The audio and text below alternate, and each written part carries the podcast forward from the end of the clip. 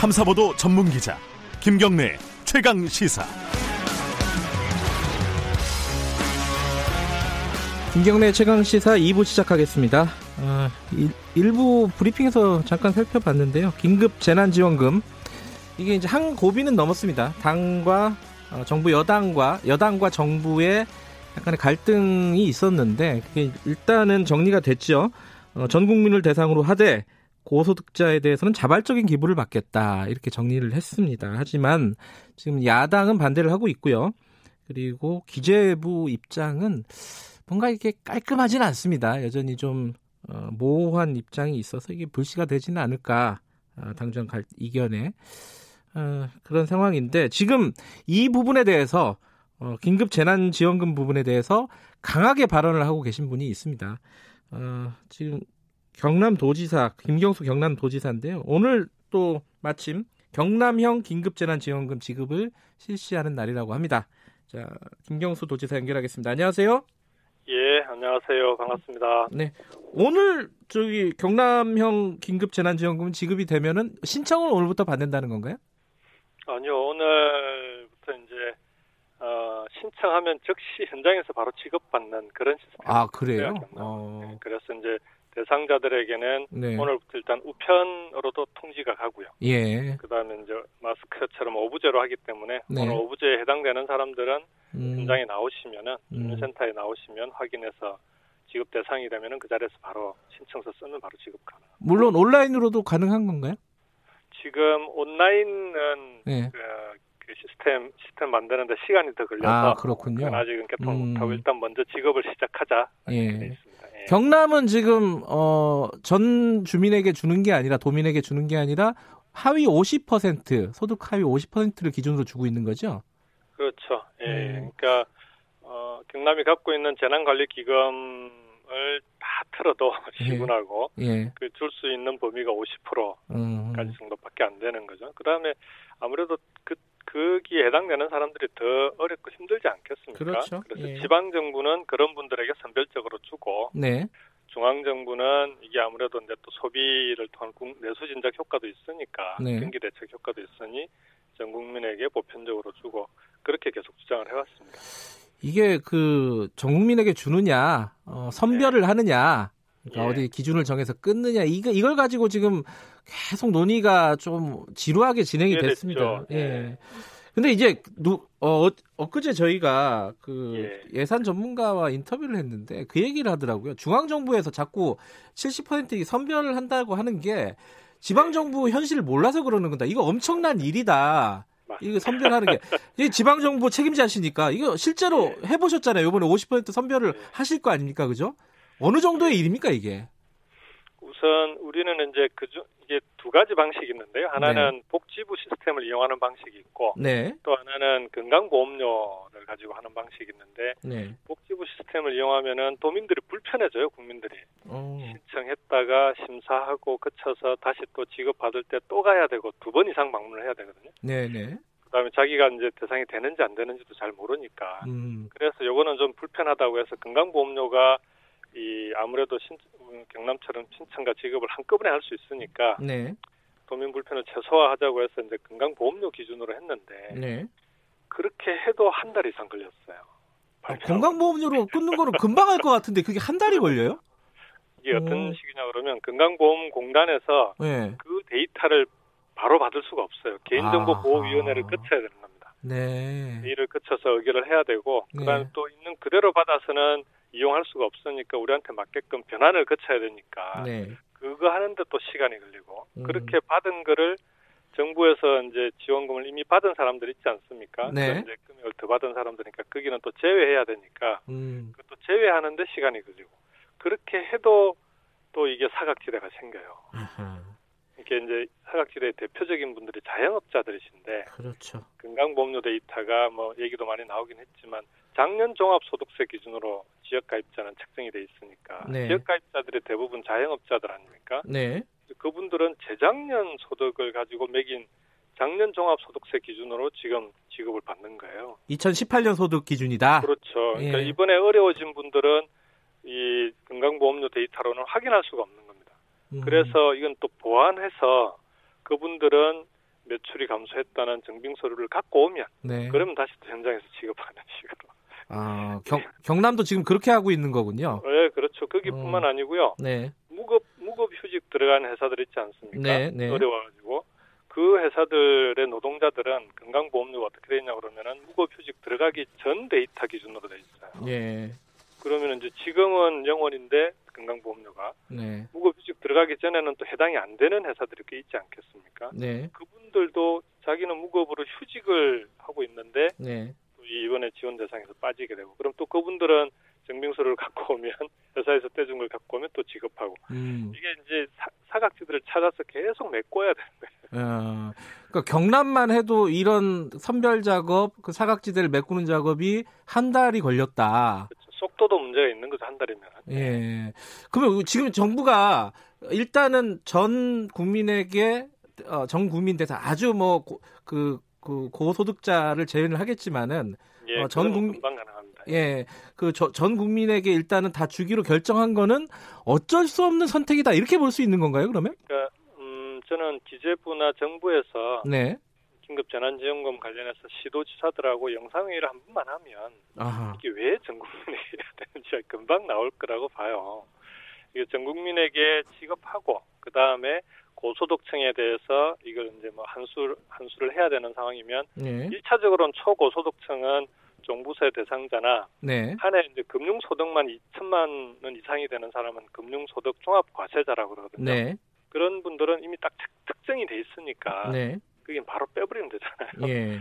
그 외에 이제 꼭 30% 고소득층에 대해서는 이 지원금 주는 게 안 맞다라고 기재부가 생각한다면 네. 사후에 그걸 어떤 방식이든 뭐 세금 세금이라고 하는 게또잘안 맞다고 하니까 그래서 기부 방식이 나온 건데 네. 어떤 방식이 됐든지 사후에 그걸 받는 방법을 찾아야지 네. 그 사전에 선별하려고 그러면 너무 힘들기도 하고 네. 지금 각종 지원 업무 때문에 읍면동에 있는 사회복지 전담 공무원들이 깔때기 현상이라고 그래 그게 다 몰렸어요. 아하. 각종 업무들이. 예. 그래서 그 그런 현상도 해결을 하려면 지급할 때는 좀 편리하게 빨리 네. 속도감 있게 사각지대 없이 지원하자. 네. 근데 지금 이제 기부를 받겠다고 정부에서 하겠다는 네, 하는, 네. 한, 네, 밝혔는데 이게 네, 네. 이게 좀 정치적인 수사에 불과한 거 아니냐? 그게 현실적으로 되겠나? 이런 네. 의견이 있습니다. 좀 회의적이라는 어떻게 생각하세요, 이거는? 음, 사실은 기부 방식이 그 IMF 때 보면요. 네. 우리가 이제 그 정부가 실업자 구제를 하는데 네. 실직하신 분들 구제를 하는데 그 정부 공식적인 시스템으로 지원할 수 있는 사람들은 일부밖에 안 됩니다. 예를 들면 지금 같으면 고용보험에 가입돼서 네. 실업급여를 받는 사람은 전체 경제활동 인구의 절반이 채 안 됩니다. 네. 그 다음에 실직 실업한 사람들을 대상으로 보면은 실업급여 받는 사람이 37%밖에 안 돼요. 네. 그럼 그 나머지 사람들은 어떻게든 구제를 해야 되는데 이제 그걸 구제하기 위해서 각종 고용 유지 정책을 정부가 펴지 않습니까? 예. 그 정부가 직접 하는 정책은 아무리 빨리 해도 속도가 늦을 수밖에 없습니다. 국회에도 통과해야 되고 늦어지니까. 그래서 IMF 때도 국민들이 낸 성금을 가지고 기금을 만들어서 음. 바로바로 그 실직자들을 도와주는 일종의 실업 부조가 되는 거죠. 네. 실업 급여는 정부에서 나가는 거고. 네. 그런 트랙이 하나 필요해요. 지금도 음. 그런 트랙이 꼭 필요한데 네. 그런 걸 이런 재난 지원금의 기부금을 통해서 하겠다라고 하면 음. 그러면은 나는 이거 안 받아도 된다는 사람들이 다녀보면 꽤 있습니다. 음. 뭐 받은 금액 중에 일부라도 또 기부한 사람들이 네. 있지 않겠어요. 예. 그런 기부금들을 모아서 그 그런 뭐 실업 부조 형태로 지원을 하게 되면 네. 그런 점은 일석이조가 아니냐 그런 네. 점에서 꼭 기부 방식이 나쁘다라고 보기는 어렵다라고 어렵다고 생각합니다. 그래. 그 세금으로 나중에 고소득자들에게 환수를 한다는 거예요. 예. 이거는 좀 뭐랄까 줬다 뺏는 느낌이라서 이게 국회 통과도 쉽지가 않고 조세 저항 같은 게 좀 우려되지 않나요? 그 부분은? 그게 이제 약간 취지가 잘못 받아들여진 건데요. 네. 예, 주고 뭐 전액 환수하는 방식보다는 네. 우리나라가 보면은 그 정, 국민들의 복지 관련 복지 데이터 그다음에 과세 데이터가 전 국민을 대상으로 하고 있는 데이터를 갖고 있는데 한 군데도 없어요. 네. 그러다 보니까 자꾸 이제 지원 정책을 할 때마다 선별을 하려고 그러면은 신청 받아서 심사하고 그 뒤에 그 지급하고 이렇게 하니까 자꾸 늦어지지 않습니까? 네.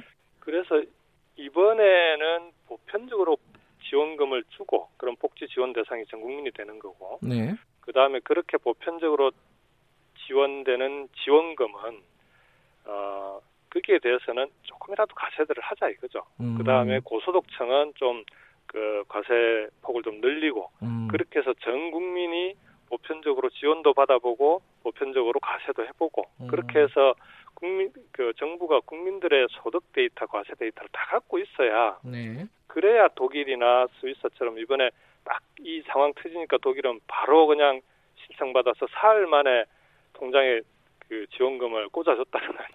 아, 그래요? 그런 게 이제 어. 그런 평소에 시스템이 갖춰져 있으니까 가능한 음, 거거든요. 네. 우리는 이제 이번 기회에 그런 걸 갖춰가야 되는데 지원금을 네. 그냥 주고 마는 게 아니라 네. 그런 이제 그 복지 과세 시스템을 만드는 계기로 삼자 네. 이런 취지였던 겁니다. 지금 이제 어, 정부는 일단 정리가 됐고 아니 네. 그 야당의 협조가 필요할 텐데 야당은 네. 지금 반대하고 있습니다. 특히 반대하고 있는 논리 중에 하나가 어, 정부의 재정 여력이에요. 그 재정 건전성도 그렇고 앞으로 위기 상황에서 어, 대비해서 위기 상황 대비해서 재정을 좀 비축해야 되는 거 아니냐 이 논리는 네. 어떻게 생각하세요? 일단 우리나라 이제 국가 부채 비율이 41.2% 아닙니까? 1차 네. 추경을 반영해서 네. 그러면 OECD 전체 국가들 중에서도 아주 건전한 재정이기도 하고요. 네. 지금은 근데 이게 일상적인 시기라면은 뭐 그런 얘기에 대해서 동의를 하겠는데 네. 지금은 전 세계가 비상 상황 아닙니까? 네. 재정 건전성 하면은 제일 까다로운 나라가 독일이에요. 네. 독일은 아예 국채 발행 한도를 법으로 정해놓고 있습니다. 네. 근데 독일이 지난 3월 달에 국채 발행 한도를 완전히 풀어버렸어요. 네. 그러니까 균형 재정을 폐기한 거죠. 네. 그렇게 해서 그 발행한 국채가 208조 정도 됩니다. 네. 560억 유로인데 독일이 우리보다 GDP가 2.5배 정도 되거든요. 네. 그럼 우리나라로 치면 약 100조 정도 되는 규모예요. 그 음. 정도면. 음, 음. 국채를 한꺼번에 풀어서 법으로 정해놓은 한도마다 풀어가면서 독일이 풀었는데 네. 독일의 네. 국가 부채 비율이 61%예요. 예. 그러니까 그 OECD 유럽에서도 건전한 재정을 그 국가 목 정부 목표로 하고 있는 나라에서 근데 네. 우리나라는 41% 아닙니까? 음. 그러면 지금은 재정 건전성이나 뭐 이런 거 가지고 뭐 문제가 생긴다 이렇게 얘기를 할 단계는 아니고 기재부도 저는 뭐 그런 그건 아니라고 봅니다. 근데 야당에서 지금 얘기하는 거는 저는 이건 좀 말이 안 된다고 봐요. 어쨌든 선거할 때는 공당의 대표가 1인당 50만 원씩 전 국민에게 지급하겠다라고 약속한 네. 거잖아요. 네. 그러면은 선거 끝나고 난 다음에 그보다 오히려 적게 지급하는 건데 네. 그럼 그건 당연히 빨리 협의해서 속도감 있게 지급될 수 있도록 해야 된다. 음. 지금 보여주는 모습은 전 이게 이제 20대 국회가 심판받은 제일 큰 이유 중에 하나가 정부 발목 잡기 딴지 걸기 때문에 네. 그, 런 심판을 받은 건데 또 전매 특허를 야당의 전매 특허를 또 한 번 보여주는 거죠. 국민들의 심판이 옳았다는 걸 다시 음. 한번 검증하는 거 아니냐. 근데 제, 아까 기재부 얘기 잠깐 하셨는데 기재부가 네. 어, 네. 정부안이 정리됐음에도 불구하고 굉장히 모호한 입장을 계속 얘기하고 있어요. 이거 어떻게 봐야 됩니까? 뭐 저는 당연하다고 봅니다. 기재부는 네. 아무래도 이제 정부의 재정을 계속 걱정하는 그런 부서 아닙니까 예산 네. 지고 있고 그래서 어느 한 부서는 뭐 그렇게 또 버티는 데가 있어요. 안 그러면은 다 그냥 그 똑같은 입장이 돼버리면 어렵지 않, 음. 이게 균형을 맞추기 어렵지 않겠어요. 그러니까 예. 기재부 얘기를 들어보니까 1차 추경을 10.3조를 국채를 발행을 했어요. 네. 그것 때문에 이제 40% 이하에 있던 국채 비율이 41%로 올라갔거든요. 네. 이게 이제 그 국채 비율이 갑자기 급격히 늘어나는 것이 이제 대외 신인도에는 영향을 미치니까 네. 그거는 조금씩 늘려가야 된다라는 네. 거고 그런 점에서는 전 충분히 동의하고요. 그렇지만 지금은 이런 비상 시기에 국채를 발행해가면서 경제를 챙기고 음. 국민들을 지원하는 데 대해서는 세계적인 현상이기 때문에 네. 국채를 늘려 나가도 어, 기재부가 걱정하는 일은 생기지 않을 거다. 어, 기재부의 입장은 이해는 되지만 지금 그럴 때 아니다 이런 말씀이시군요. 네, 네. 네, 네. 알겠습니다. 오늘 여기까지 드릴게요. 고맙습니다. 네, 고맙습니다. 김경수 동, 경남도지사였습니다.